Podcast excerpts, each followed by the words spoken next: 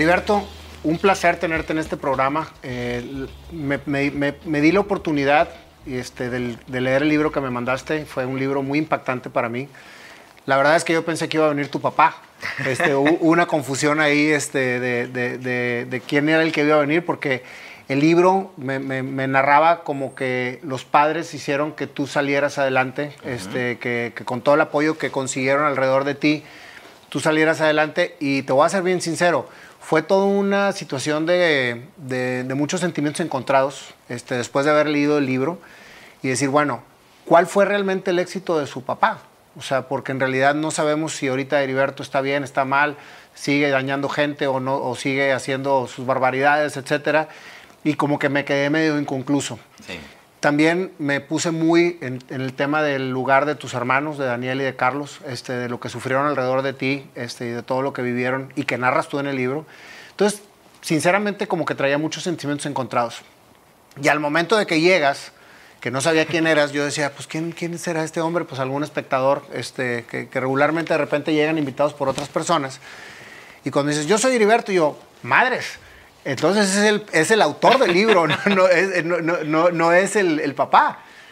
Entonces, este, ahorita platicando antes de que empezara la, la, entrevista, pues me di cuenta que, que, Dios pone las cosas como las debe poner en el lugar correcto, en el día correcto, este, y con las personas que estamos aquí alrededor tuyos eh, correctas. Entonces, para mí es un honor tenerte con nosotros y pues que empiece la historia, Heriberto. No, el honor, yo me estoy poniendo chinito, todavía ni empezó. El honor es mío, te agradezco de verdad mucho la, la, invitación a tu programa. Heriberto, pues mira, yo ya me sé toda tu vida, este, porque nos dimos la oportunidad, Laura y yo, de, de leer tu libro. Y, este, y pues ahora me, me encantaría que me la platicaras tú y sobre todo desde tu, desde tu perspectiva, porque lo que se narra mucho en el libro, como ya me lo dijiste, es sobre los testimonios de la gente que vivió alrededor de ti, este, las situaciones que les hacías vivir. Pero, ¿qué sentías, Heriberto? ¿Qué fue lo que sucedió en tu cabeza? ¿Cómo creciste? ¿Cómo sentiste ese, ese apoyo de toda la gente que te rodeaba? Cuéntame tu historia. Sí, mire, yo, yo decidí ser pública en mi vida porque pasé por una adolescencia muy complicada. Las adolescencias son complicadas por lo general pero siento que me la compliqué un poquitito más, ¿no? Pasé por anorexia, bulimia, alcoholismo, drogas, intentos suicidas, violencia hacia, hacia mi familia en general, hacia, hacia todo mi entorno, ¿no? Y yo quise hacer pública mi, mi, vida, no tanto por, por mi vida en sí, ¿no? Porque eh, vidas caóticas, pues hay, hay muchas. Yo quise hacerlo como un homenaje a toda la gente que estuvo ahí en, en, en esa época. El libro se llama La Red Rescate de un Hijo Sin Futuro. La red son todas esas estrategias que hizo mi familia para ayudarme y toda la gente que se involucró en, en esa red de apoyo, en esa red de ayuda. Entonces, por, por eso quise hacer el, el, libro como un homenaje a ellos y para crear conciencia de la importancia de la, de la, salud mental y la importancia de la familia, ¿no? Porque una cosa es cómo lo vive el, el enfermo y otra cosa es cómo lo vive y lo sufre la gente que lo rodea. Por eso el libro yo vi muy, muy importante cuando lo empecé a hacer eh, me di cuenta que, que, muchas cosas las tenía olvidadas y otra que me hacía falta el, el ver cómo la gente que me había rodeado lo, había vivido. Entonces me dediqué a recabar testimonios de toda esa gente que me rodeó, maestros, coordinadores, gente que en determinado momento eh, le llegué a hacer bullying, de mis hermanos que fueron los que realmente en, este tipo de, de problemáticas lo que sufren mucho son, son el círculo primario, ¿no? Lo que es la la familia, y es donde más crisis me, me, detonaban. Entonces me era muy, muy importante el que la gente supiera cómo lo vive, porque una, gente que, que tiene... Yo fui diagnosticado con trastorno límite de la personalidad, déficit de atención y una lesión en el, en el lóbulo frontal. La gente que padecemos este tipo de, de padecimientos, siempre andamos pidiendo que, que, nos entiendan, pero no, no, nos damos cuenta de todo el daño que hacemos y no nos ponemos del lado de la, de la gente que nos rodea, ¿no? Entonces yo quería que la gente también se diera cuenta de cómo sufre la gente que, lo, la gente que leyera el libro, que cómo sufre la gente que, que en determinado momento... Y lo hiciste perfectamente bien. O sea, yo la verdad de las cosas que cuando leí el libro y todo lo que se iba narrando, me iba dando realmente una, pues una, una, serie de sentimientos encontrados. O sea, porque decía yo, ¿qué culpa tiene el hermanito que al, al, al, amiguito lo cuelguen desde el pescuezo y, este, o que, o, digo, la cantidad de cosas que, que, les invito a leer el libro, porque en realidad es un libro muy fuerte y de muchas situaciones No, muy... y, a y a mí no, no, no me importa que hablemos mucho de, de, de lo que viene, ¿no? A final de cuentas, si a alguien le sirve el, el testimonio adelante. A mí me regañaba, me dicen, Eris, es que hablas mucho, dices mucho de lo que viene en el libro. Digo, sí, porque a lo mejor alguien nos está viendo y le puede servir lo que, lo que esté diciendo. Así que por ese, por ese lado, no hay ningún problema que se diga lo que, lo que viene en el, en el libro. No, no es que no lo quiera decir, más que nada es que es tanto el material que hay que yo prefiero que la gente lo lea. Pero fue mucho el daño que se hizo alrededor de tu persona. Y, y ahorita tocaste el tema de, de- de mi hermano, ¿no? Fíjate lo, impor- lo importante de, de cómo aprendieron a manejar toda esta situación mi- mis papás, porque se empezaron a cerrar por mucha, mucha gente, ¿no? Que mi hermano no... En, en una entrevista le preguntaron si me odiaba todavía. Y dijo, no, yo a Larry ya lo perdoné, no, no tengo ningún ¿Daniel o Carlos? Daniel. Carlos estaba muy chico, yo soy el mayor de tres, el, al- a, Dani le llevo dos años y a, a Carlos le llevo cinco. Al que realmente le tocó sufrir ese, esa, esa etapa de casi golpes a diario fue a Daniel. Entonces, la inteligencia de mis, de mis señores padres, por la asesoría que, que tenía de, de- de la gente que, que empezaron a, a- a pedir apoyo, fue que hicieron entender a mi hermano Daniel que lo mío era un problema, ¿no?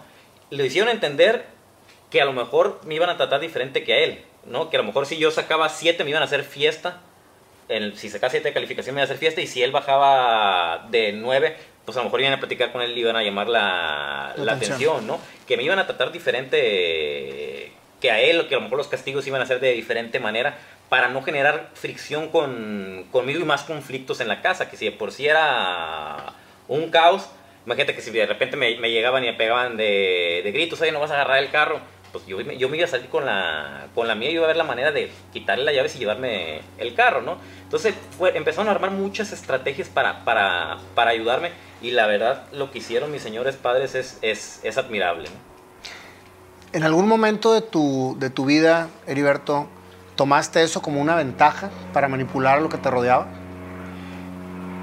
obviamente, yo digo que todo mundo que. Bueno, no quiero generalizar, pero, pero sí es muy, muy común que, que nos, nos hagamos las víctimas, ¿no? Y que sí utilicemos eso a, a- nuestro favor. Ah, aguántame, estoy enfermo. O si no haces lo que, lo que yo digo, pues te voy a hacer un, un relajo.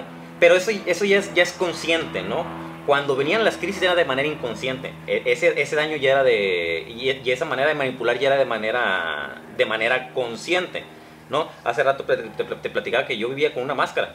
Yo no quería que la gente se diera cuenta que, que realmente era, era vulnerable. Entonces, cuando no era en crisis, me la pasaba haciendo daño también a la, a la- a la gente para que no se dieran cuenta de esa vulnerabilidad, ¿no? En el O trastorno... sea, era como, era como tu coraza. Sí, en el, trans- en el trastorno límite, que fue lo que, me, lo que me diagnosticaron, es como estar en una montaña rusa de las emociones. De repente de la euforia viene la caída, depresión, ansiedad.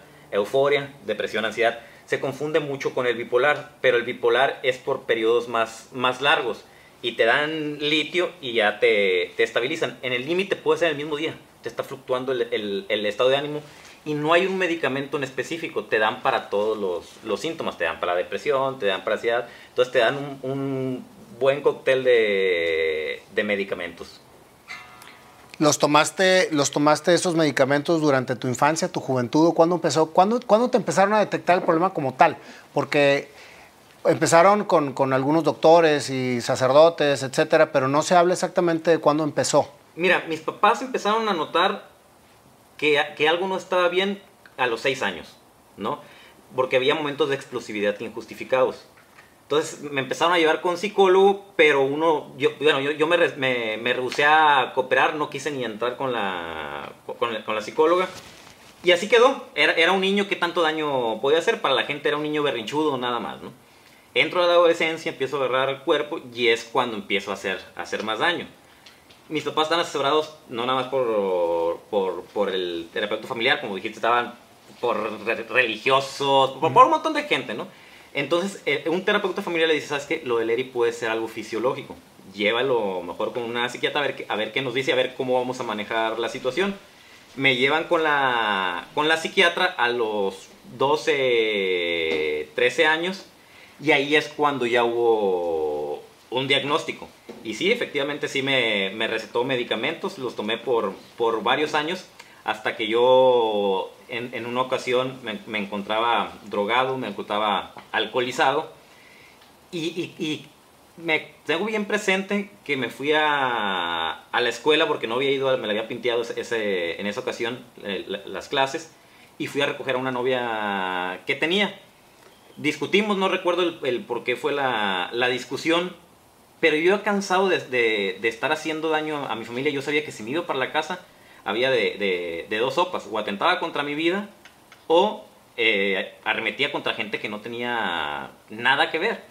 Entonces dije, no sabes qué, voy a pedir ayuda por voluntad propia. Voy a pedir, voy a la casa de mi psiquiatra y no, para no hacer la, la historia larga, me manda a decir con su, con su mamá que no me podía recibir, que la buscara en el consultorio. Por mi madurez en esa época, lo primero que dije, porque me dio mucho coraje, ¿sabes qué? Chinga tu madre. De ahora en adelante, yo solo. Y ahí suspendí todo medicamento y empezó el proceso de, eh, de cambio, de trabajar en mi, en persona. Fue un año sumamente difícil porque una, el, el dejar las, los, los, medicamentos de tajo, dejar las, la, las adicciones, fue un año donde no dormía, con un miedo de salir a la, a la calle, veía a alguien en la, calle y sentía que me iba a hacer algo, delirio, persecución, no, fue, fue, fue horrible. Empecé, empecé a hacer ejercicio en ese, en ese momento, que eso fue lo que me ayudó a dejar las adicciones, pero por el trastorno somos muy obsesivos. Me obsesioné con la bajada de peso porque ya había ganado varios kilitos por la vida tan... Tan mal, mal, malos hábitos, vicios, lo que quieras, ya había subido mucho de, de peso y por el trastorno contigo somos muy obsesivos. Me obsesioné con la bajada de peso y fue donde caí en anorexia y bulimia. Entonces, imagínate, malos hábitos alimenticios. No dejar las, las, las, adicciones y no, no dormir bien, pues me la pasaba alterado. Me acuerdo que en mi cuarto ponía papel aluminio para que no entrara nada de luz porque no, no descansaba. Me conformaba con llegar y cerrar los, los ojos así, así descansaba. Fue el año más difícil de mi vida. ¿Qué edad tenías? Ahí tenía 17 años. 17 años. Fue el año más difícil de mi vida. Fue un año espantoso. Pero fue, el, fue el año en el que aprendí a amarme. En el que aprendí a valorarme. En el que aprendí a dejar de justificarme en la, en, la enfermedad. Y empecé a trabajar en, en mi persona. Entonces, si no hubiera vivido ese año, que fue el año que toqué fondo, otra historia hubiera sido. Entonces yo ahorita amo ese año que, que pasé porque fue un año de mucho aprendizaje. Oye, Heriberto, y aquí este, la gente que estuvo a tu alrededor, por ejemplo, en este caso tus padres, ¿cómo ven al Heriberto actual? Pues mira, siempre, siempre han creído en mí, o por lo menos no me decían que, que no creían, ¿no? Porque siempre me han apoyado en, todo lo que, lo que he hecho, he recibido el apoyo incondicional de, mis padres. Te digo, siempre estuvieron, fueron unos padres presentes. Y esto es un punto muy importante, ¿no? Muchas veces el, papá es el que provee y la mamá es la que educa. En, el, en, el, caso mío, tanto mi papá como mi mamá estuvieron al pendiente, eh, al pendiente de mí. Y curiosamente, más mi papá. ¿Por qué? Porque mi mamá era del mismo carácter que yo. Entonces era más fácil de que chocara con mi mamá. Entonces cuando realmente se tenían que tocar temas importantes, era mi papá el que, el que se acercaba. La, la, la, psiquiatra se, se, topa a mi papá después de años y le dice, ¿sabe cuál fue el éxito de que su hijo haya salido adelante? Que los dos vinieran a ver cómo se iba a manejar el, la problemática. Tanto mi papá como mi mamá, cada vez que había sesión con ella, ahí estaba. Y se sorprendió la, la, psiquiatra porque dice que no es muy común que vayan los dos. Por lo general, siempre mandan al hijo, ¿no? El hijo es el del problema. Y muchas veces el hijo puede ser el detonante, ¿no? De, de, lo que esté viviendo en, en, casa. O cuando muy, muy bien va la, la mamá. Pero que vayan los dos no es muy... No es muy común. No, no es muy común.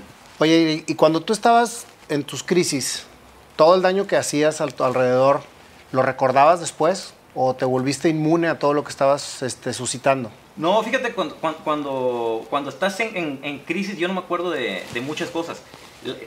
Por ejemplo, hay una, en, en, el libro se hace mención de en una, en una discusión que estoy con, con, mi papá, saco una pistola y se la pongo en la, en la cabeza. Eso yo no lo tenía registrado. ¿No te acuerdas? No me acuerdo. Eso lo sé porque mi hermano me lo manda... En, Te lo manda como testimonio. como, como testimonio, de que no podía entender cómo era posible de que un hijo pudiera estar amenazando a su papá con una pistola en la cabeza.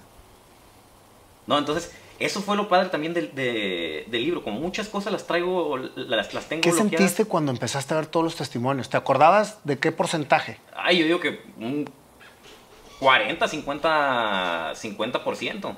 Cuando yo, lo, cuando yo los, los recibí, yo sabía que iba a ser duro, ¿no? Porque les dije, díganme las cosas que nunca se atrevieron a decirme en aquella, en aquella época. Pero tengo bien presente que de los que más me, me llegaron y me, y me dolieron fue el de Daniel. ¿No? Yo, yo, yo, estaba trabajando en un despacho y me acuerdo que, que, me llegó por correo electrónico y empiezo a leer y no podía.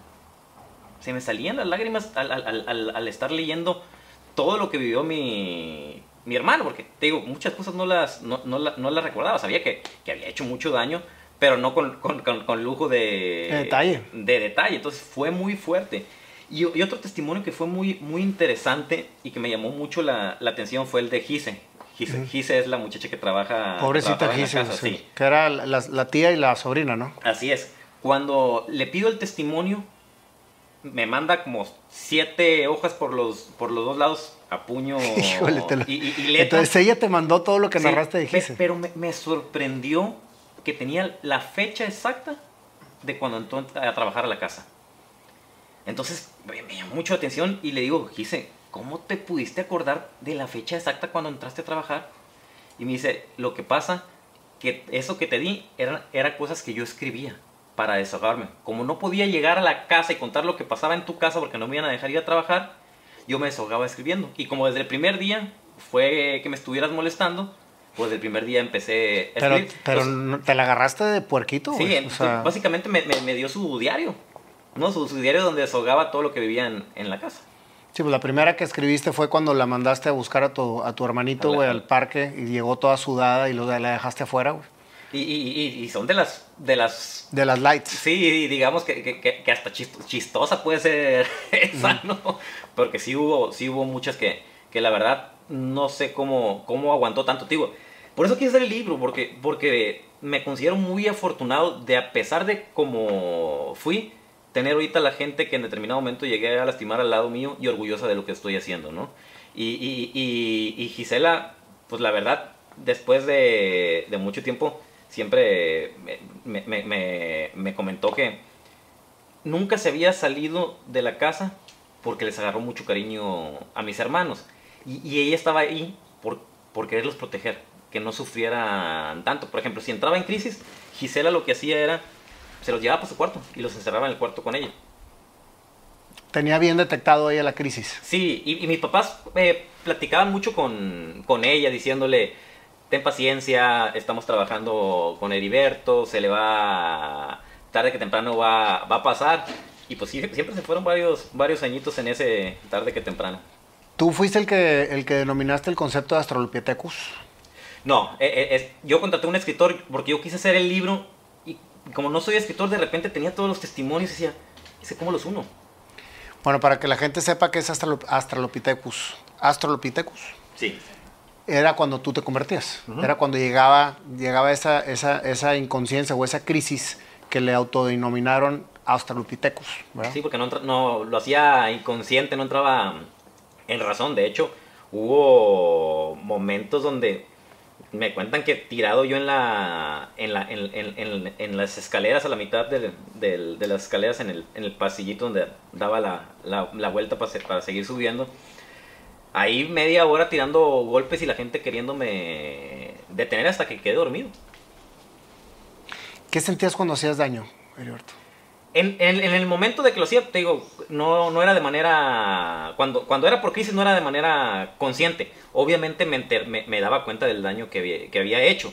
Y era un remordimiento de conciencia. Porque era un entorno lleno de amor. Era un, era un entorno de padres presentes, un matrimonio ejemplar. Y de repente, el, el, el tú, tú hacer eso ya pasa la, la, la, crisis, te das cuenta de todo el daño que hiciste a, toda la gente que, que, no te hacía nada, que nomás te, te amaba, obviamente me, me, me entraba una, una, cruda moral muy, muy fea. que, que, eso, eso, era otro, ¿no? Por, por, por, el, por el trastorno somos muy susceptibles a caer en adicciones, ¿no? Por ese sufrimiento que traemos interno. Entonces, si ya somos susceptibles, imagínate después de haber hecho un episodio como, como los que hacía. Pues venía todavía peor el remordimiento de conciencia y cómo lo, lo, evitaba o cómo, cómo evadía, pues con las drogas y con el, con el alcohol, ¿no? Entonces fue volviendo un, un, círculo vicioso. A los 13, 13, 14 años era alcohólico y drogadicto. ¿Qué tipo de drogas usabas? En mi tiempo, afortunadamente, no eran tan agresivas como la, las de ahorita, ¿no? Yo consumí marihuana y, coca. Ahorita hubiera consumido el tiempo que consumí allá, digo que me hubiera acabado con, con las drogas sintéticas que hay ahorita. Sí, porque era el escape, ¿no? Así es. Eri, este, el hecho de, que ahora estás leyendo todos los testimonios, estás recordando cada situación, más bien estás, estás volviendo a vivir cada situación que la gente vivió contigo, ¿qué, qué, efecto causó en ti el haber visto, el, el, haber vuelto a ver todo esto? O sea, yo te lo, te lo comento por lo que leí, y lo que leí me causó mucha indignación, sinceramente. O sea, a la cantidad de gentes que, que dañaste, y, y yo lo platicaba con mi esposa, que es muy injusto para la gente que vive alrededor de una persona con un problema, el que nada más se cuida a la persona y no se, y no se vea por las personas que están a su alrededor, porque regularmente eso pasa. Se centra tanto la atención en el, en el hijo problema que los hermanos, y tú lo acabas de decir ahorita, a Daniel le tuvieron que decir que, que, la, que la información, digo, que la educación iba a ser diferente, los castigos iban a ser diferentes y todo. Y, eso es importante, porque dices, ok, estamos confabulados todos para, para, salvar a este, a este muchacho, pero no deja el otro niño de sentir, de tener sentimientos, de tener pavor, de, de, toparse contigo incluso. En tu caso, la red funcionó. En tu caso, y funcionó porque te estoy viendo ahorita. O sea, porque si yo hubiera terminado de leer el libro, es más bien, si terminé de leer el libro, dije, ¿cómo está este hombre ahorita? O sea, es una de las incógnitas más fuertes que le iba a preguntar a tu papá. Sí. Que, que, ahorita no está. Pero si tú te pusieras a entrevistar, que era lo que yo había pensado, a toda la gente que dañaste, quizás la historia hubiera sido muy diferente. Y acabo de entrevistar el mismo día de hoy, a la primera hora, a Priscila, que está aquí presente escuchando la, la, la, entrevista, que fue una víctima de, de una situación de una persona con problemas, no necesariamente como el tuyo, pero una situación, y viví el dolor que ella vivió. Entonces, el hecho de tenerte aquí, tú ahora como, como agresor, que fue precisamente lo que, lo, que, lo, que, lo que está sucediendo, me cambia mucho la perspectiva, ahora estar platicando contigo. Pero el haber vuelto a vivir todo eso, el haber visto todo el daño que hiciste, que me dices, y te estaba leyendo a Daniel y no podía acabar de leer porque, porque, porque se me salían las lágrimas, güey. Sí, claro. Este, tú me decías, ya cumplí porque pedí perdón a todos. ¿Te sientes realmente con la conciencia tranquila? Bien tranquila. Muy tranquila. Porque te digo, tuve la fortuna de, de, que me disculparon. De hecho, mi hermano se va, se va a casar el Carlos y yo soy el soy, soy padrino de, de bodas. Entonces, eh, realmente sí, sí llevo muy buena, buena relación con, con, mis hermanos y, tocaste un punto importante, el, de, el, de, que dije de, educar diferente. Aunque no tuviera el, el, trastorno, yo digo que cada hijo tiene su personalidad y se debe educar de acuerdo a, a, a, cada, a cada hijo. No a lo mejor que haya favoritismos, ¿no? Pero, pero sí, por ejemplo, si a mí no se me da la escuela por el déficit de atención, Imagínate cómo hubiera sido que me estuviera exigiendo mi papá. ¿Sabes qué? Me tienes que sacar 10. Me tienes que sacar 10. Oye, disculpen, pero yo no tengo la misma capacidad que tiene mi, es cierto, muy cierto. Mi, hermano Daniel, que sin, sin estudiar ya te sacó 10. ¿no? Yo soy egresado de la Universidad Panamericana y me costó un año más que, que otras, otras personas, pero cuánto no se quedaron en, en, en, el camino, ¿no? Entonces, para mí el estudio sí era, era, era muy difícil. Entonces, por eso sí digo que se tiene que educar de diferente manera dependiendo de, la, de, las capacidades y, y, de la personalidad de cada, de cada hijo. ¿Ahorita tú crees que fue, es exitoso ya tu caso? ¿Ya saliste de absolutamente todo? Yo digo que esto es de, de a diario. Diario hay que trabajar en uno mismo, diario se puede ser la mejor versión de, de uno mismo. Si uno se descuida, puede dar pasos para atrás. Entonces, al yo estar haciendo esto, yo sabía que al momento de hacer pública mi vida, al que más le iba a ayudar es a mí. ¿Por qué? Porque yo te tengo que demostrar que Heriberto, que leíste aquí no es este Heriberto que está aquí. ¿No? Si obviamente este Heriberto del libro lo amo, porque gracias a ese Heriberto, ahorita estoy aquí. Y estoy haciendo lo que estoy haciendo. Ahorita si tú me dijeras, oye, tienes la oportunidad de, de frotar una lámpara mágica que saliera un genio y te dijera, te puedo regresar a tu infancia y sin el trastorno, diría no. Y todas las batallas que he ganado.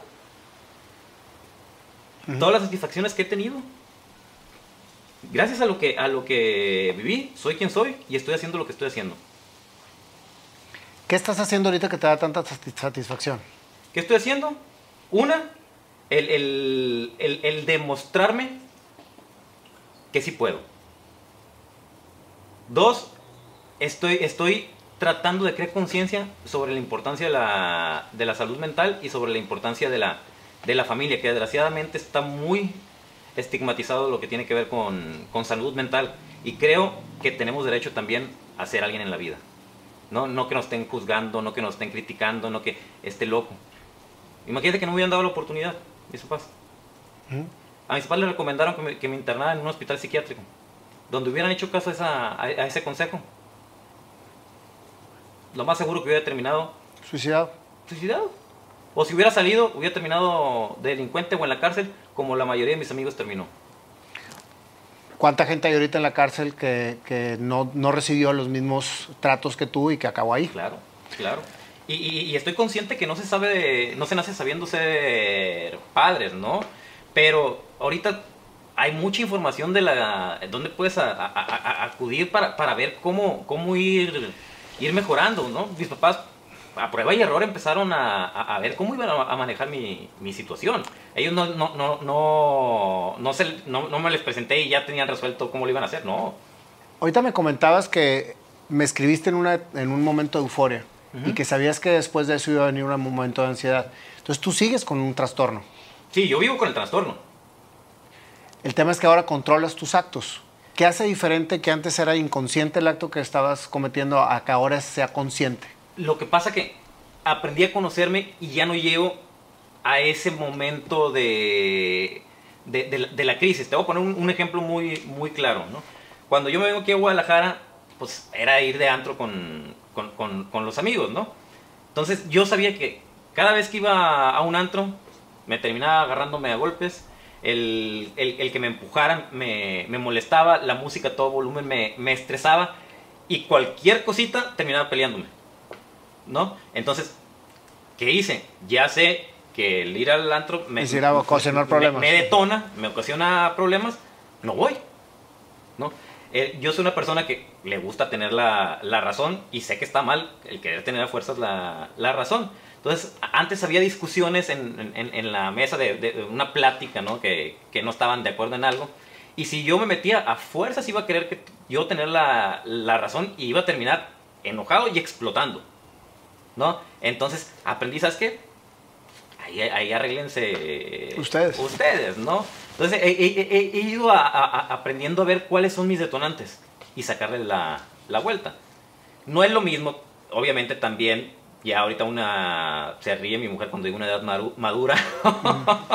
a cuando estás en plena adolescencia que la adolescencia pues por su naturaleza es complicada agrégale un trastorno, un trastorno. pues es una es una bomba no entonces sí hay sí ha ayudado el, el, el la, la, madurez y el, lo que hoy se le llama inteligencia emocional, emocional. no el autocontrol el autoconocimiento empatía habilidades habilidades sociales sea, realmente creo que son materias que te deberían de, dar desde la primaria. ¿no? Desgraciadamente, estamos, estamos como, ah, y más como, como, como hombres, ¿no? Que, que nos limitan a, expresar lo que, lo que sentimos. Ahorita ya, ya es un poco menos, pero si nos vamos a, la educación de antes, el hombre, si llora, eres un foto. ¿no? Y te reprimían esa, e, e, e, esas, esas emociones. Entonces, de, si estas herramientas las empezáramos a, a aplicar desde que estás en, en, en, en, la primaria, te va a dar herramientas para, por ejemplo, en, en mi caso, que, que es un, un, trastorno, para facilitarte la, la, vida infinitamente. Yo no tomo medicamentos desde los 17 años, cuando por lo general la gente toma, toma medicamentos. O sea, llegaste a autocontrolarte. Sí. Teniendo claridad de tus límites. Claro. Y de las situaciones que te ocasionaban que llegara el Astrolopithecus. Claro, claro. Uh -huh. y, y, yo sabía que al hacer pública mi vida tenía que esforzarme todavía muchísimo más en, en lograr eso. Soy humano, cometo, cometo errores. errores y, y, y, depresión y ansiedad me sigue, me, me, sigue dando, pero ahorita también lo veo de manera, de manera positiva, ¿no? Eh, ¿Cómo vas a ver una depresión de manera positiva? Una, ya, la, ya me dio, ¿no? La acepto, pero y lo que hago yo es, por ejemplo, soy malo para dormir. Ah, pues me voy a dar el, el, la oportunidad de tirarme todo un fin de semana y dormir. ¿No? Y ya, no, ya, ya al, al, lunes, ahora sí, no nos gusta que nos digan eso, pero yo la única que hay es, hay que echarle ganas. Hay que echarle ganas a qué? A lo que tengas que hacer. ¿No? Primero, levantarte, pegarte un, un, un baño, ir a tu, a tu consulta, o sea, hacer todo lo que tengas que hacer para salir de ese, de ese estado. A eso yo me refiero con, con echarle ganas. Uh -huh. Dentro de todo lo que viviste, Heriberto, ¿algún día te pasó por la mente matar a alguien? Sí, sí, y, y, y en el libro lo, lo platico a mi, a, mi, a mi, señor padre.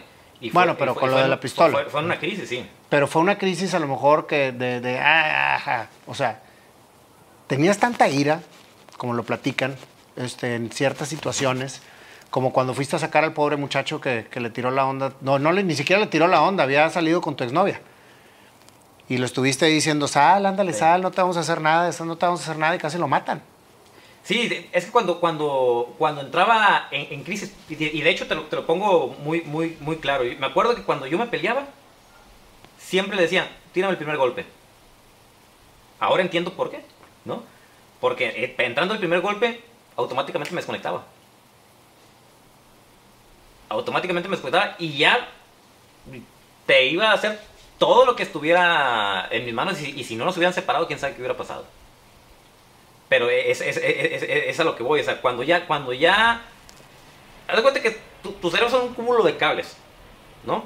Que de repente, ¡pum!, hacen cortocircuito y cuando hacen cortocircuito, ya, ya no soy yo. Entonces, sí hice mucho daño en, ese, en, en esa época por las crisis, pero también hice daño por la careta que les platicaba que, que, que me ponía para que no se dieran cuenta de lo vulnerable que, que era, ¿no? De que uh -huh. emocionalmente me estaba muriendo por, por dentro. Y, y, y, algo muy importante es, sí tuve varios intentos suicidas, y la gente que, que intenta o se suicida realmente no quiere morirse. Lo que quiere es dejar de sufrir. Es un sufrimiento muy fuerte el que, el, que, el, que, el que se vive, que en esos momentos de depresión lo único que, que, vemos como salida es, la, es la, la, muerte, pero pensando en que queremos dejar de sufrir. Qué interesante es eso, yo tengo un padre suicidado. Entonces nunca, o sea, cuando, cuando lo ves desde esa manera, entonces tienes compasión de la persona. Uh -huh. Cuando lo ves desde el punto de vista como suicidio, que nos han acostumbrado a verlo, lo ves como una cobardía. Y tú lo ves, lo, lo... Yo ahorita lo veo como compasión. Como o sea, porque ya, es más, desde el primer momento en que, en que lo vi, yo le dije, tú vete tranquilo, o sea, yo me quedo aquí. Pero fue una reacción de a lo mejor no aceptar lo que estaba pasando, porque también el ser humano muchas veces se priva de aceptar lo que está viendo, lo que está pasando, y más cuando es muy fuerte. Y hasta muchos años después, entonces realmente vi su acto como un acto de, con, con mucha compasión, porque en realidad lo que hizo fue pues, un acto de amor. Desde que lo, desde, de, si lo ves desde ese punto que es bien profundo lo que te estoy diciendo, es ya no quiero tampoco seguir haciendo sufrir a los que uh -huh. tengo alrededor. Sí, claro. Siendo que los vas a dejar, a dejar más sufridos. Claro. Pero es algo inconsciente. O sea, nadie puede realmente tener la conciencia para poderse quitar la vida. Hay, hay, hay dos, ¿no? Unos dicen que es por valientes y otros dicen que, que es por cobardes, ¿no? Pero realmente no es ninguna de las dos, es querer dejar de sufrir. Y haz de cuenta que en, es, en esos momentos vas como caballo, ¿no? Con, con, las... Voy a hacerlo. vas así y, y- y- y no ves toda la gama de, de posibilidades que, que hay. Y aparte el sufrimiento no se acaba, güey. Porque sigue contigo. Ahí va a estar. En Y por donde- ejemplo, ahora que acepto mi trastorno, pues ya, ya, ya sé que, que me va a agarrar ansiedad, que me va a agarrar de- de- de- depresión y, y lo, lo acepto y no me impide ser feliz. A lo mejor en el momento que traigo la, la ansiedad, pues no voy a estar de, eh, eh", no, estoy, estoy pasando malos momentos, pero me pongo a ver todo mi, mi entorno y en, y en general y soy feliz aún con mi, con, mi, con mi trastorno. Ahorita mi trastorno me motiva a en lugar de limitarme. Porque ya lo aceptaste. Claro, Ti- tiene que haber una aceptación. Mientras no haya aceptación, En, no toda esta, en toda esta parte del libro, pues me- nos hablas de toda la situación complicada, pero no, no hablas de cómo era Heriberto cuando no tenía crisis. no vende. Eso.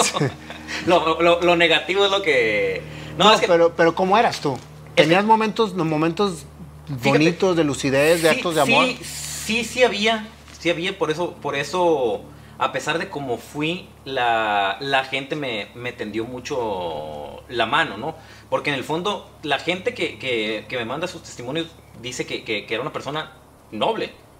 ¿No? Cu- Cuando no estaba Con el Australopithecus. en, en- en crisis, sí. O por ejemplo, siempre, si algo tuve, y creo que ahorita estoy teniendo cuenta que me ayudó mucho, es el tener la humildad y el reconocer que la regaste. Entonces, sí constantemente pedía disculpas de, después de una, de, de- una crisis, ¿no? Y, y- y ese... Pero sí tenías remordimiento.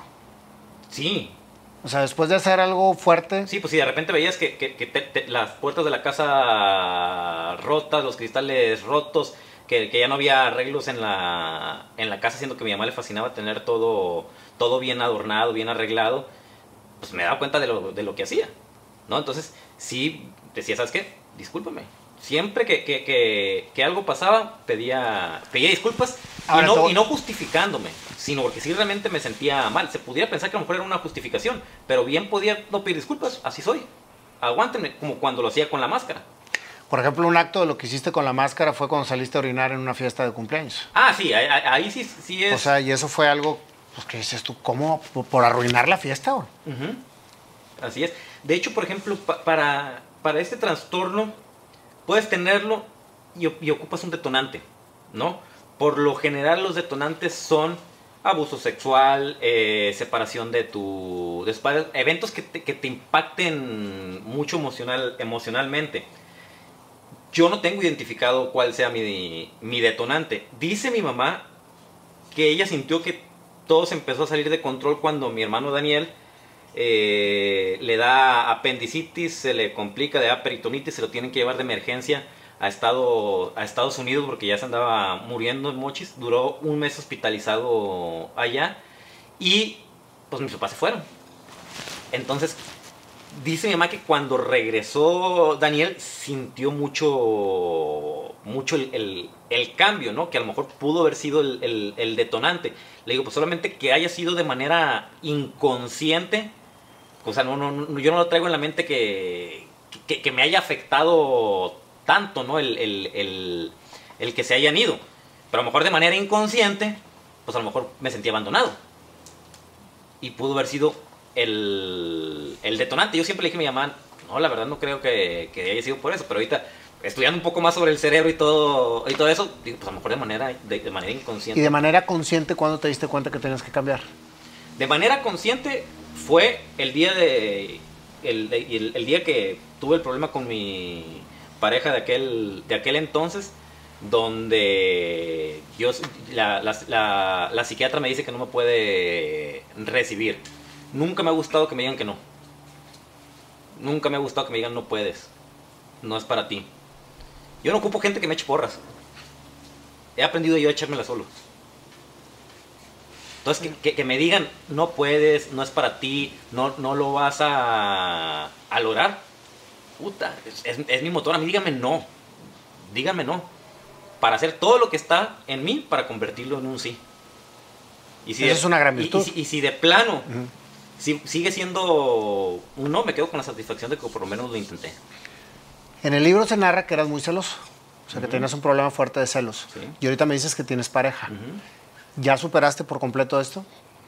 sí, sigo siendo celoso, ¿no? pero a, ¿Cómo te diré? No al grado de, de, de, aquellos momentos, ¿no? Aquellos momentos eran grados de, de celos y, y celos posesivos de, de que explotaban, ¿no? Pero ahorita sé que cuando, por ejemplo, me da celos, el que está mal soy yo. El que sufre soy yo. Entonces, ¿qué hago? Cambio el foco. Sí, estás en una conciencia plena. Pues ahí estamos trabajando, trabajando en, eso, ¿no? Pero, pero sí, por ejemplo, sí fue un trabajo y, y, como yo no tenía las herramientas de inteligencia emocional, porque creo que en aquellos tiempos ya, ya, ya existía, pero nadie me, nadie, me las enseñó, pues yo aprendí a base de golpes. Entonces, ¿qué, ¿qué, empecé a hacer yo para, para, para, trabajar en mis celos? ¿No? Yo lo que empecé a hacer es, me imaginaba a, mis parejas con otra persona. O sea, yo adrede para empezar a sentirlo y empezar a trabajarlo. Porque al momento que, que, tú te lo, que te lo imaginas, tu cerebro no sabe si es verdad o es mentira. Y vas a sentir como si fuera real.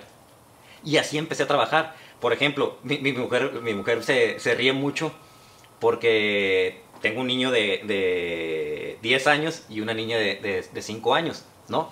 Entonces, como yo sé que era muy celoso y, y, y posesivo, yo le digo a mi mujer, yo a mi, hija ya me la imagino con el novio teniendo relaciones. Ay, Eri, lo que estás pensando está bien chiquita. Sí, pero yo quiero que sea una niña feliz. Entonces, desde ahorita estoy trabajando para cuando ella tenga, tenga pareja. Y sé que va a ser feliz. ¿Tú estás haciendo una familia feliz? Sí. Bueno, yo estoy haciendo lo que me corresponde para que sea una familia feliz. Yo no puedo ser feliz a ellos.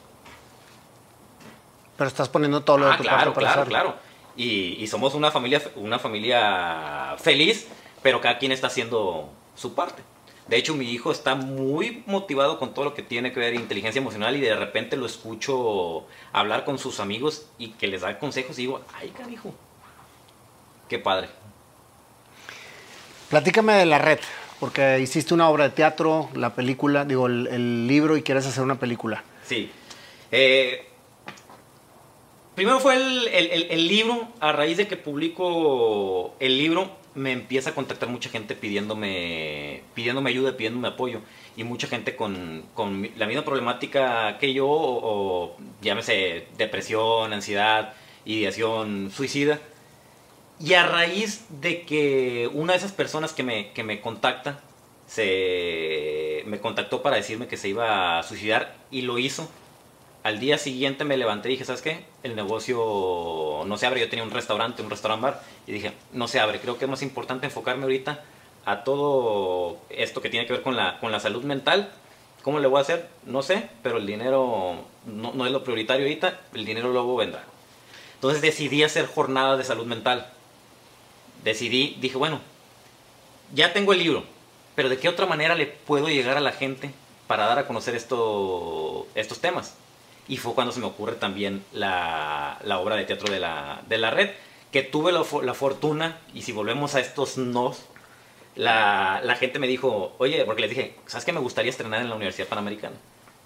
Y me dijeron, todo el mundo me dijo, Eri, la UP no va a querer, la UP es una universidad conservadora y es una temática muy fuerte, ¿no? Dije, ah, ¿cómo es que no? Pues vamos a la UP Dijeron a, que no. a, a, a, ofrecérselas y ahí estrené llevo cuatro funciones en la Universidad Panamericana. Entonces... Eh, Con toda la obra puesta, producida y todo por ti.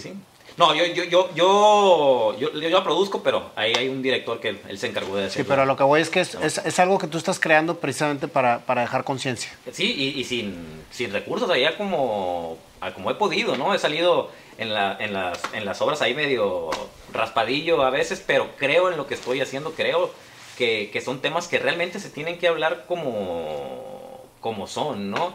Yo te digo, no, no me siento mal por, vivir con un trastorno, ya ni modo, así soy, pero cuántas veces somos criticados, somos juzgados y no recibimos, no recibimos el, el apoyo, sino al contrario, el rechazo. Totalmente. Ahora, estas jornadas que haces, Seri, ¿los tienes ya implícitos en alguna asociación o lo haces solos o cómo lo, cómo lo haces? Mira, ahorita eh, las he hecho, yo las organizo, ¿no? Pero he recibido apoyo, por ejemplo, la, la Universidad Marista allá en Guadalajara me está apoyando, me está apoyando SADME, que es el, el, Instituto Jalisciense de Salud Mental, me está apoyando la Comisión Estatal de, de, Derechos Humanos, algunas empresas están sumando como patrocinadores para pagar publicidad a, a Facebook y poder llegar a más, a más gente. De hecho, fue la, la jornada pasada, por de pura suerte, una persona se dio, dio con, la, con la transmisión en vivo de la, de la jornada y comentó ahí en, la, transmisión que está a punto de, suicidarse cuando le, le llegó la, la transmisión en, vivo. Y de hecho mi mamá estaba, estaba viéndola y entre mi mamá y otras personas le empezaron ahí a, a hacer comentarios, a, pues alentándola a que, a que, a que no lo hiciera. A que, a que no, lo, no, no, no, lo hiciera. ¿no? Y, y al final de cuentas no lo, no lo hizo. Eso me entero porque mi mamá me, me, me lo dijo, porque yo estaba en, en, en, lo de la, en lo de la jornada. Pero es una satisfacción, la verdad, enorme y esa satisfacción el dinero nunca te la va a dar. El que alguien te diga, gracias a ti no me quité la vida. Y, y, y, y no soy yo. Es toda la gente que ayudó a que yo estuviera aquí. Yo soy la cara. Pero hay mucha gente que estuvo ahí picando piedra, aguantando, teniendo fe, rezando, para yo poder estar aquí sentado. Yo no me soy la, la cara, pero por, por, eso mismo lo quise, lo quise hacer, hacer pública. ¿Y alguna vez has dudado que todo esto sea otra máscara? No, digo, dudar de, de lo que estoy haciendo, sí puede, puede llegar a, hacerme dudar en un momento de, de ansiedad. Pero estoy consciente de, de, que esto que estoy haciendo, fíjate, y es curioso, es algo que, que no, me, que, que, que no me gustaba más bien. Yo pasar enfrente y exponer en el salón de, de clases, no lo hacía, prefería que me reprobaran. ¿Por qué? Porque mi ansiedad para mí era un miedo inmenso. ¿no? Y ahorita estoy haciendo lo que no me gustaba en, en mi adolescencia y ahorita es algo que me, que, que me, que me fascina. Que me fascina el, el, el, el, poder expresar el que sí se puede. Si yo pude, ¿por qué los demás no? Totalmente. Ah, crean, su, crean su red. Si no tienen a la familia que yo tuve, busquen cómo, cómo solucionarlo, ¿no? Ahorita hay talleres, hay especialistas, lo que tengas que hacer para salir del estado en el, en, en el que estás, porque al final de cuentas, el mayor trabajo es el de uno. Sí. Volvemos a lo mismo. Si, si, yo no hubiera, si, si, si yo no hubiera tomado la determinación de darle un giro a mi vida, otra historia hubiera sido. ¿Y cuál crees tú que sea el primer paso para hacer esa red? para la gente que está viviendo ahorita lo que, lo que vivieron en Primero, como, como, cual, como, en cualquiera de las enfermedades, llámese alcoholismo, con trastorno, lo que le quiera además, aceptarlo. Pero, por ejemplo, el, no el, el, paciente aquí, el enfermo, no lo va a aceptar. Lo va a aceptar la gente que está a su alrededor. Entonces, ¿a qué te refieres con aceptarlo? ¿Al paciente o a la gente? No, el, el paciente. Pero, por ejemplo... Porque, porque si, si, si, si, los demás lo aceptan y, y, y, yo, no, yo no acepto que tengo un problema, ¿cómo lo vas a cambiar? Es como el, como el alcohólico. Todas las demás personas pueden estar preocupadas y, y, diciéndole, estás mal, ves, estás estudiando. Pero, por ejemplo, tus papás se dieron cuenta que tú tenías eso a los seis años y realmente no, no, eso no, no empezaron a trabajar en ti hasta mediana edad. A la mediana edad, lo primero que hicieron contigo es hacer que lo aceptaras. No, la, la, la, la conciencia, yo solo la agarré. Por eso te digo que es, es difícil hacer que un enfermo acepte que, que está enfermo. Yo uh -huh. creo que es más fácil que la gente que está a su alrededor se dé cuenta que tiene un enfermo. Y, y fíjate, y lo, lo, lo, que me ha ayudado ahorita mucho a mí es mucha de la gente que, que acude a mí ya estuvo o con psiquiatra o con psicólogo. Y, y siempre que, que, al principio le decía, es que yo, yo, yo no te puedo no te puedo ayudar, pues yo, yo, te, yo, te, puedo hablar desde mi punto de vista, más no si, si sea lo correcto. lo correcto, ¿no?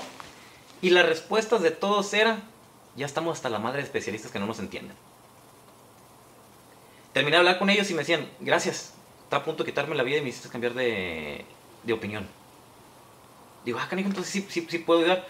Y, y, y, y es a lo, a, a, lo que voy, ¿no? O sea, lo que me, lo, lo que me ayuda a mí es esa empatía que, que, que, ven en mí y que los, los hago ver que tienen que aceptar su, su problema, que si te lo dice a lo mejor la, la autoridad, digámoslo así, que así lo pueden ver lo, al, al, psicólogo al psiquiatra, como que está ese, ese, ese, ese rechazo.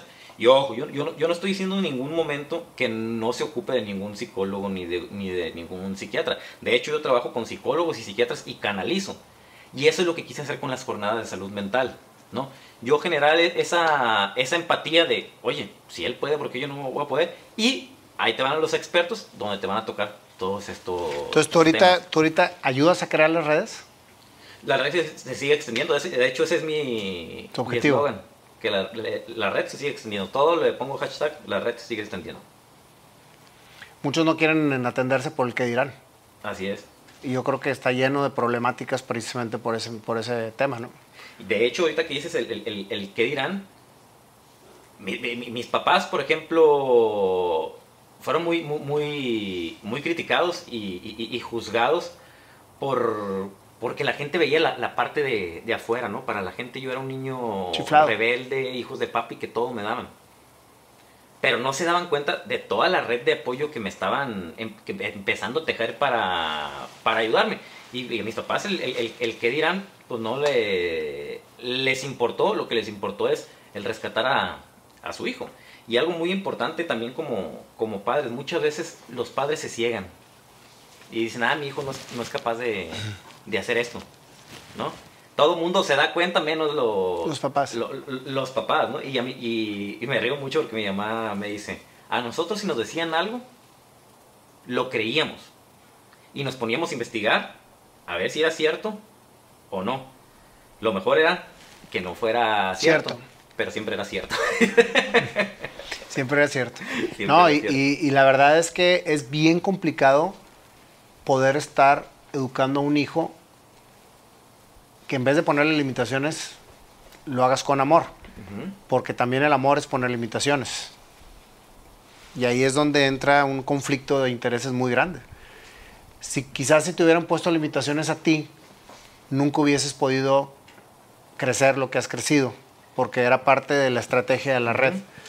Pero muchas veces el, el, no poner limitaciones hacen que la persona, que sufra muchas gentes a su alrededor, número uno, y que la persona no termine nunca de no, madurar. Y, y, y, no era de que no hubiera eh, limitaciones en, en, en, mi es casa. que así lo, así lo dejan sí, ver sí, un poquito acá. Sí, sí había, sí había limitaciones, sí había reglas. El problema es que yo no las acataba. Entonces, lo, lo que seguía para ellos es ver ¿Cómo le hacemos para que ya no cató la, la, las reglas y no se haga más problemática y sufra más todo, todo el entorno? Todo, todo, todo, el entorno. Y algo muy importante, ahorita que tocaste el tema de la, de la, de la educación, siempre, siempre me gusta hacer mención a esto porque seguido dicen que la educación de antes era, era mejor, ¿no?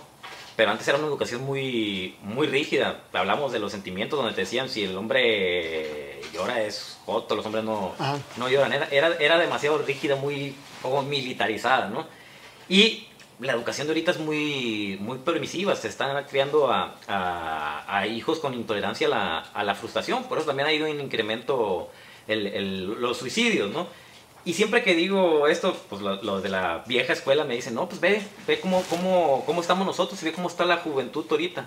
Y, le, y siempre les digo, a ver, si tú hubieras andado drogado, te hubieras acercado a tu papá a decirle, papá, ando drogado, me siento mal, ayúdame. No, ¿por qué? Porque me reventaba la boca. No es correcta la educación de antes. Yo sí tenía la, la, la confianza de decirle a mi papá, papá, ando drogado ayúdame. Porque sabía que no iba a venir un golpe. Sabía que a lo mejor sí venía un castigo, pero en el momento lo que iba a venir es, vente, vamos a sentarnos, cuando te sientas mejor, hablamos. Y volvemos a lo mismo. Eso, eso es inteligencia emocional. Y genera una apertura precisamente de comunicación claro, constante con los hijos. Claro, claro. Cualquier problemática podía acudir a mi papá. Entonces digo que debe haber un equilibrio entre la educación tan rígida de antes y la educación tan, tan, tan permisiva y sobre, sobre ¿cómo se dice? Ay, tan, tan sobreprotectora que es ahorita, ¿no? No, no hay, no hay que polarizar tampoco en, en ese tipo de, de cosas como la educación. Si a ti te tocara tener un hijo como tú lo fuiste, ¿actuarías de la misma manera en que tus papás actuaron? Sí, y creo que podría tener puntos a mi favor, porque tuve a los mejores padres y fui el peor hijo. Entonces, no, no, no me va a ver la cara Nadie. Tan, fácil como, como a lo mejor yo en, en, su tiempo llegué a vérsela a mis papás. Pero sin duda estoy seguro de que el amor, eh, la educación basada en el amor es la mejor educación que, que hay. Y así estoy siendo con, conmigo. Con, yo, yo lo digo con, con humildad. Por ejemplo, en la educación de antes, un papá no se equivocaba. Ahorita cuando yo cometo un error, yo me acerco con mi hijo y le digo, mi amor, discúlpame, la, verdad la, la regué. ¿Qué le estoy enseñando a mi hijo? Humildad. Humildad. Me pongo a su nivel y le pido disculpas. En pocas palabras, ¿cómo crearías tú a un hijo con una crisis? ¿Cómo crearía a un hijo con una crisis? O con un, o con un trastorno. Con un trastorno.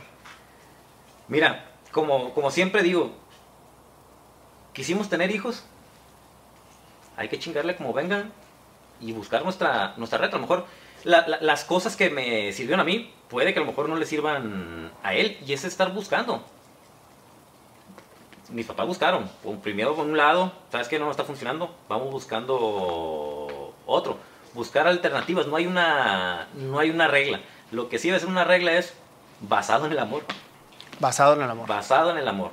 Claro, claro. Si lo ves desde, el, punto... Y te voy a poner un, ejemplo, que, fue lo que, me, lo que me desarmaba a mí, yo le llamaba cachetadas con guante blanco. En una ocasión discuto con mi papá, se sale todo de, control. se agarra el pecho, cae al suelo. Me acuerdo que me fui a pistear, regreso a la casa, no estaba, se lo habían llevado al hospital, me voy al hospital, y voy pasando por, por al lado del hospital cuando veo a una tía que está fumando y le pregunto, oye, ¿cómo está mi papá? Me dice, está, está bien, pasa a verlo. No, no más quiero saber cómo está, pasa a verlo. No hace más que preguntar por ti. Me convence de, de bajarme. Cuando entro a urgencias, pues lo veo con, con el oxígeno, con, con, suero y todo eso ahí tendido en, la cama. Y lo único que hace cuando me ve es, me abre los brazos por dentro yo, hijo de tu chingada madre, ¿por qué me haces esto? Me, desarmó. Eh, entonces me acerco con él, me abraza y me dice, te quiero mucho, hijo. Yo estoy seguro que mi papá no me quería ver. A lo mejor en ese momento me odiaba y me aborrecía. Pero sabía que esas palabras en ese preciso momento iban a estar haciendo huella. Y a base de amor y cachetadas con guante blanco, como le llamo yo, ahorita puedo estar aquí platicando contigo. Mi papá hubiera agarrado rencor, hubiera salido, me hubiera pegado o me hubiera hecho de gritos. ¿Qué hubiera hecho yo? Pues ahí te va, triplicada. Sin embargo, no. Y todas las noches, por más enojados que estuvieran de lo que haya hecho, llegaban, me daban un beso y me decían, te quiero mucho, hijo tragándose su rencor, su coraje, su odio a lo mejor. Porque nunca les he preguntado qué sentían en ese momento, pero me lo puedo imaginar porque fue una de las, de, las estrategias que se dijo que iban a seguir. Fue una de, los puntos a, empezar a, hacer. Porque, qué impresionante. Porque cuando, cuando van con, con, la, con, la psiquiatra, le dice, si a Leris te le ponen al tú por tú, se los va a comer y nomás se va a hacer más, más violencia y todos van a sufrir, a sufrir más. Discúlpame si te, si te pregunté cosas tan profundas, no, pero era... Por, por, mí, pregúntame... No, no, no, y te, agradezco mucho tus respuestas tan sinceras. Eh, en realidad me tiene muy impactado tu, tu caso. tu historia, porque siempre vemos las cosas desde la perspectiva de la gente alrededor de una persona con un trastorno. Pero es la primera vez que platico con una persona que tiene el trastorno y que salió adelante. Y sobre todo lo más importante, que hayas admitido el daño que hiciste y que hayas pedido perdón por todo el daño que hiciste. Porque eso creo yo que es lo que te ayuda a liberar toda esa situación, ese coraje, esa ira que te, que te venías cargando y que te hace ser una persona como la que estás viviendo ahorita. En donde quizás mis preguntas fueron retadoras en el sentido de, de, que si era una máscara más lo que estabas viviendo, pero finalmente creo que no es una máscara, es un, es un, es un convencimiento de vida. O sea, el decir, quiero estar así. Claro. Pero acepto que estoy así. Y, es un trabajo de, de, a diario, como te lo, como te lo mencioné. Y, y, y, sí, a veces cometo errores. Pero, o sea, el chiste es, ¿sabes qué? Acepto que cometí un error y no estarte dando de, de, de latigazos. ¿Qué le dirías al Heriberto de antes si estuviera viendo este video? Gracias por tener los huevos de hacerte cargo de tu vida y empezar a trabajar para cambiarlo. Eso diría, gracias. Un abrazo, un beso, porque gracias a ese soy quien soy. Gracias a, ese puedo hablar de lo que estoy hablando. Gracias a ese puedo entender a la gente que lo está padeciendo. Lo más impactante de todo es aceptarlo. Cuando lo aceptas y lo hablas así, con esa transparencia y con esa honestidad, es cuando realmente la gente capta lo que les estás diciendo. No es lo mismo escuchar a una persona que pasó por esto y que lo acepta, a una persona que no quiere salir y sigue haciendo daño. Estamos acostumbrados a esto. Sí. Sí y estamos acostumbrados a tapar a estos por vergüenza, porque no, porque no fueran a decir más, porque por, por X o Y razón. Pero escuchar este testimonio, escuchar que sí se puede, yo desde un punto de vista diferente, pero con también situaciones complejas en el, tema de hiperactividad y de déficit de atención y todo, también soy un superviviente. Y también en mi caso, a mis padres le dieron un diagnóstico mío que era muy, pero muy devastador. O sea, ahí lo tengo todavía y lo tengo casi, casi enmarcado. Y ahora que lo volteo a ver, digo, sí pude. Sí pude. Claro. O sea, y también tenemos la oportunidad de poder, todos, absolutamente todos. Pero yo creo que una característica sumamente importante que yo pondría ante esto es que esa persona que quiere una oportunidad confronte, acepte y pida perdón por todo el daño que hizo. Porque es la única manera en que puedes realmente renovar la vida y, aceptar lo que te pasó. Aquí dos cosas que me han ayudado mucho. Le dijiste perdón y agradecimiento.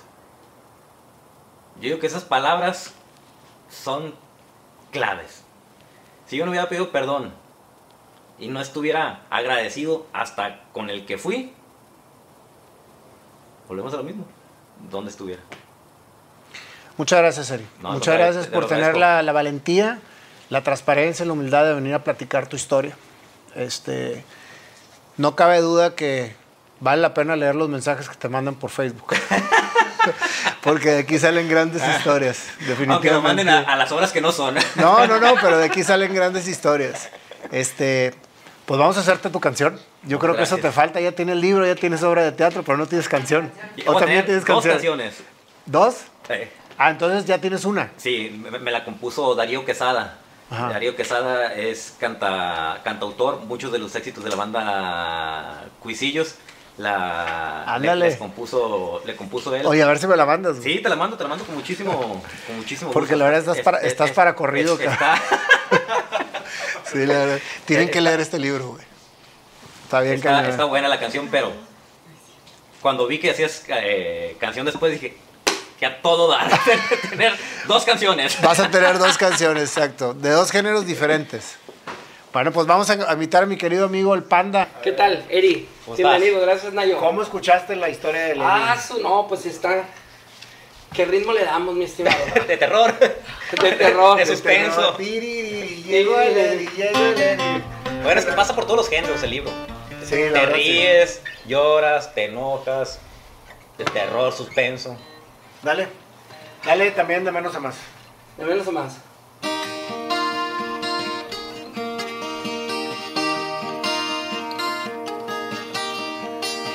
Naciste en una familia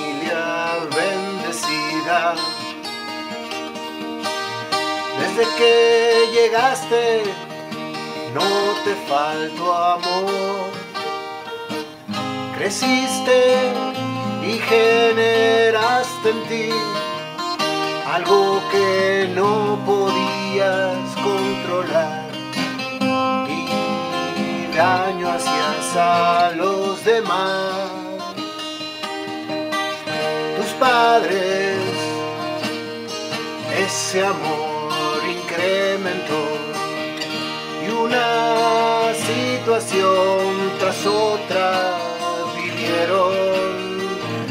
Tus hermanos y la gente que te rodeaba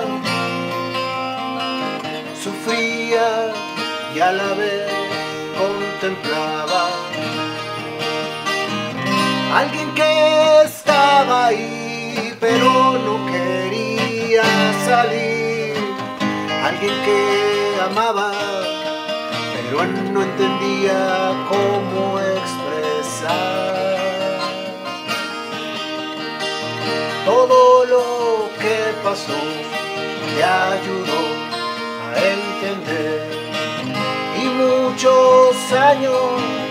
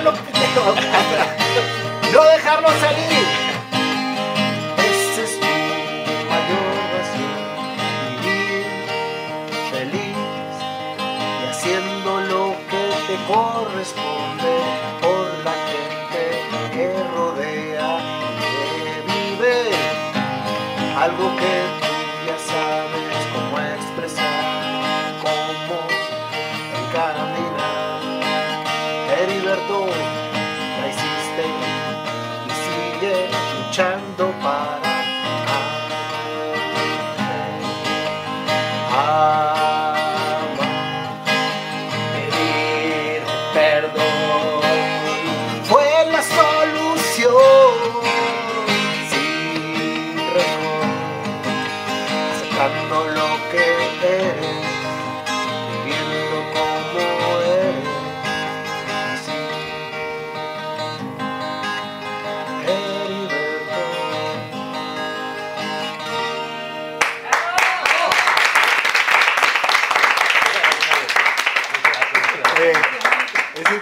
Cómo terminan saliendo las cosas, ¿no?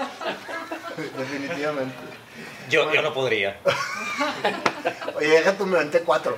Pues nos aventamos cuatro. Muchísimas gracias, Heriberto, por abrirte de esa manera con nosotros, que ya lo, lo- lo habías hecho en libro y en teatro, pero el tenerte aquí con, con este programa, con, esta, con este formato de entrevista, la verdad es que para mí es un honor. No, no, yo al Te contrario. para- felicito, para te mí. felicito. Gracias, gracias. No pensaba, no, no pensaba eso cuando llegaste. La, verdad es que, sí, la verdad es que fue un shock, pero me encantó cómo te liberaste, cómo fue tu expresión. Gracias. No, al contrario, te, te agradezco mucho el que hayas abierto tu- tus redes sociales y leído los, los, co- los comentarios. La verdad son temas que, que se necesita hablar, que se necesita eh, expresar que, que- que existen de, y, que se, y que tienen que tienen solución, que la persona que lo padece puede llevar una, Claro, una, una, vida Normal. fe- feliz, normal. Bueno, la normalidad, que es la normalidad? ¿no? Yo, yo lo quiero hacer normal. ¿Para qué ser del montón si se puede Claro. ser diferente, no? Entonces, te, te- te agradezco mucho, mucho, mucho el, es- el espacio, la verdad. Sí, Gracias sí, la ocasión. No dejes salir ya. No, no, claro que no. Ahí está bien guardadito. Gracias, gracias, Pablo. No, gracias a ustedes.